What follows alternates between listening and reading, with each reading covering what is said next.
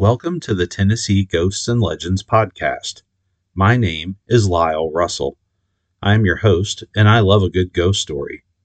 On today's show, we're talking about one of Tennessee's most haunted tales the Headless Signalman and the Chapel Hill Ghost Light.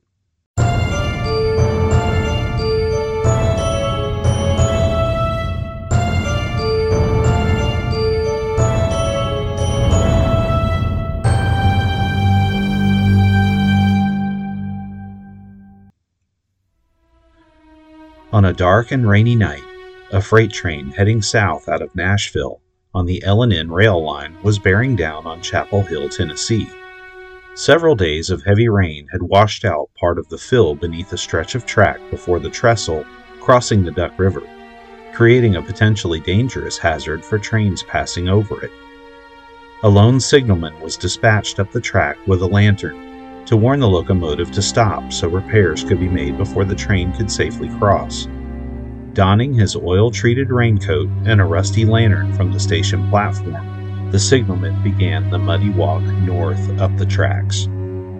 Somewhere near the modern day crossing of the tracks over Logue Street, the signalman felt the familiar rumble of steam driven wheels grinding on the track and the faint headlight in the distance. He watched as the train approached knowing they probably couldn't see him in the torrential downpour until they were much closer.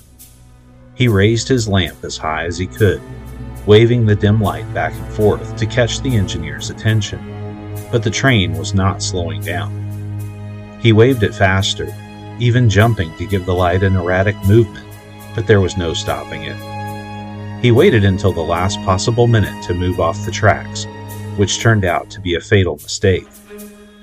The rains made the track slick, and the signalman slipped, striking his head on one of the rails. At that moment, the engineer noticed the flickering lantern laying in the middle of the track. He sounded his whistle as he pulled the brake, but it was too late. The giant iron engine skidded past the lantern, wheels screeching as steel slid across steel and sparking from the friction. The train finally stopped several hundred yards later, far past where the signalman fell. The engineer took a lantern of his own and ran back through the night to find the signalman, but all he found was what was left of him. The steel wheels had severed the signalman's head clean off at the neck, leaving his headless corpse laying in the mud next to the track. Upon seeing the gruesome scene, the engineer dropped his lantern and ran back to the engine, shouting, We hit him! We hit him! Oh, what a terrible accident! We hit him! The brakeman and conductor could not console the poor distraught engineer. They helped him back in the cab and went back to collect the poor signalman's headless body. They searched through the pouring rain for hours, but the body was gone. All that remained was a broken, flickering lantern in the middle of the track. Many years later, sightings were reported of a strange light on the tracks to the west of Chapel Hill, and not just by one person. Hundreds of people claim to have witnessed this strange light, and none can explain it. Three significant encounters with the light are often repeated.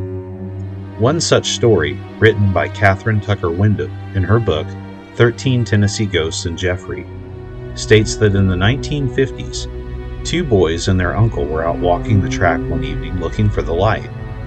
One of the boys, Jackie, grew bored and started tossing rocks into the nearby woods, while the other boy, Pee Wee, was chiding him for making such a racket. He stopped in mid sentence and stared down the track.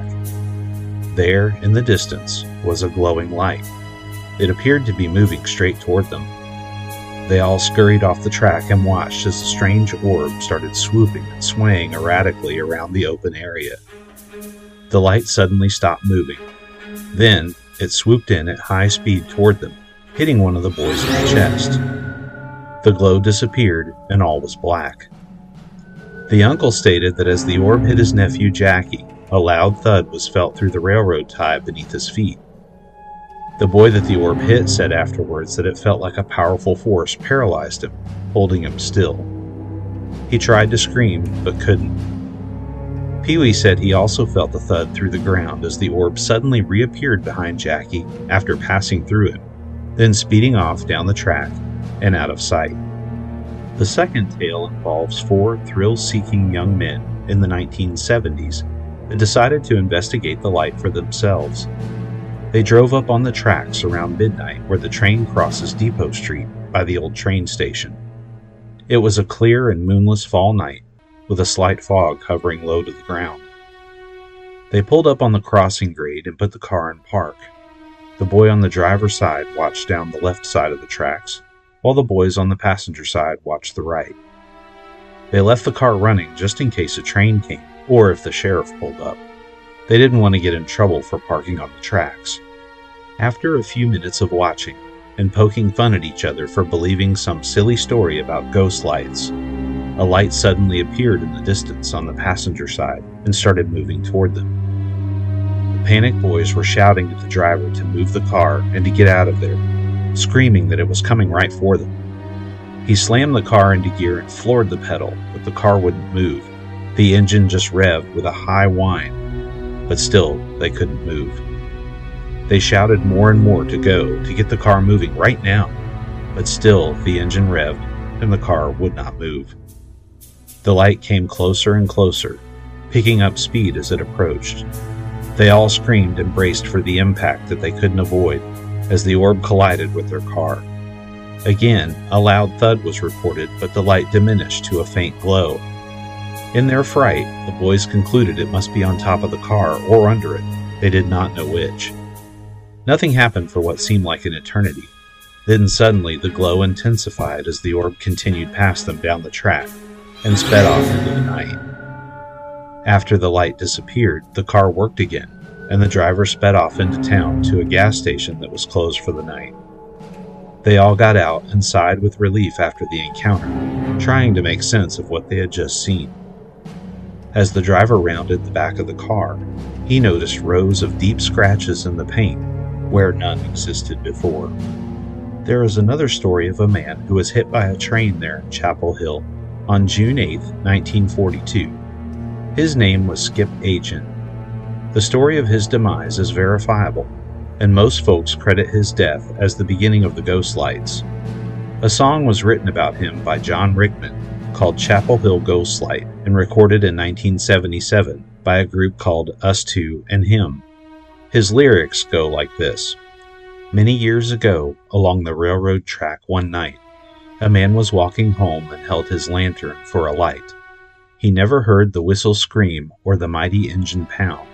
He never even knew it when the freight train ran him down. The engineer ran back in time to see the poor man die. But as he neared the tragic spot, a light rose in the sky. The lamp the man carried was never found that night. Now the old folks say above the track his lantern's shining bright.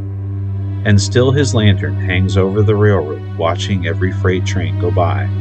There's a ghost light over the railroad shining in that Chapel Hill sky. The last story about the light takes a darker turn. In December of 1940, a single mother of two teenage boys, known only as Mrs. Ketchum, went missing from her rural home just outside Chapel Hill. Being around Christmas time, the neighbors didn't worry much about her absence, but they thought it strange that the boys didn't go with her, and even they didn't know where she went. After two weeks, the boys and the neighbors decided to notify the police of the missing woman and an investigation was started. It wasn't long before suspicions of foul play concerning another reclusive neighbor they linked to her, but they could not confirm what happened to her without her body.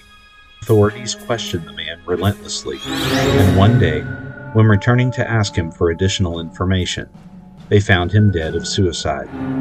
Townsfolk immediately condemned him as her abductor, and that a guilty conscience compelled him to take his own life. Police assumed she must be dead after so much time, so the boys were adopted out to other family in other states, and the case remained an unsolved mystery. Some of the townsfolk were not satisfied that Miss Ketchum's body was never found. So, almost a year later, in January of 1941, they contacted a well known clairvoyant named Simon Warner, ironically known as the Murder Doctor, who lived in Shelbyville, Tennessee. Mr. Warner had an uncanny knack for finding missing people and things through his gift and agreed to help. Through his methods, it is said he told them she was certainly dead, and described a location in exacting detail where Mrs. Ketchum's body could be found, including the plant species of brush she was hidden under. The description was so vivid that some of the townsfolk knew exactly where he was talking about, and a search party was launched.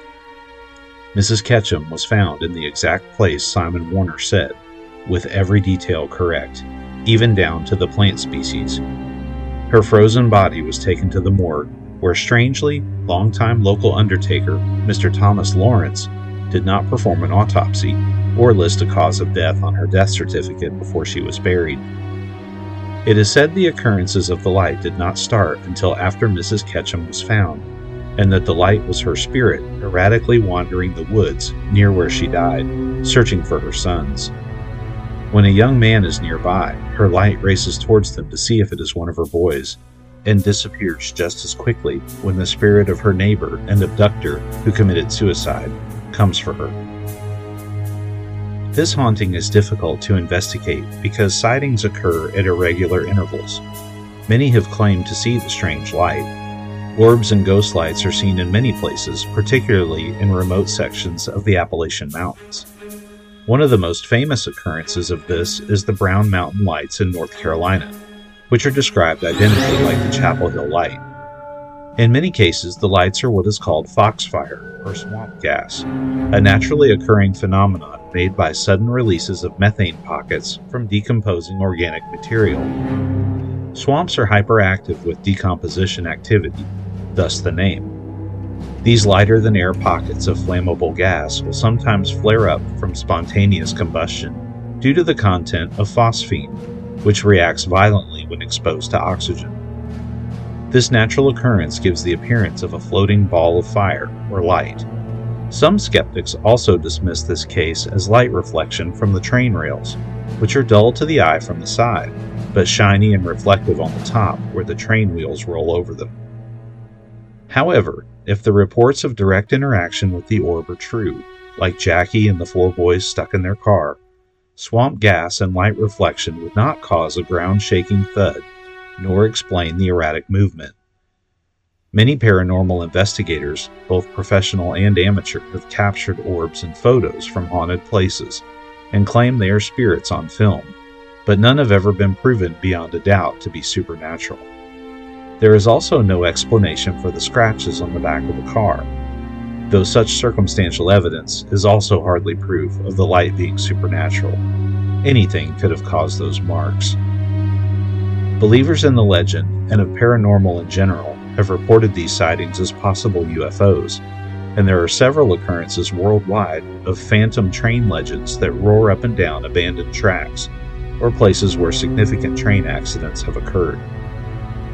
With basic research, I found that there was a Ketchum family around the Chapel Hill area on the 1920, 30, and 40 census, but I could not find any mention of an abduction or any murder. The story of Skip Agent is verifiable, however. So much has been written about him because of the lights that it is difficult to discern which is the real story of his death and which is sensationalized.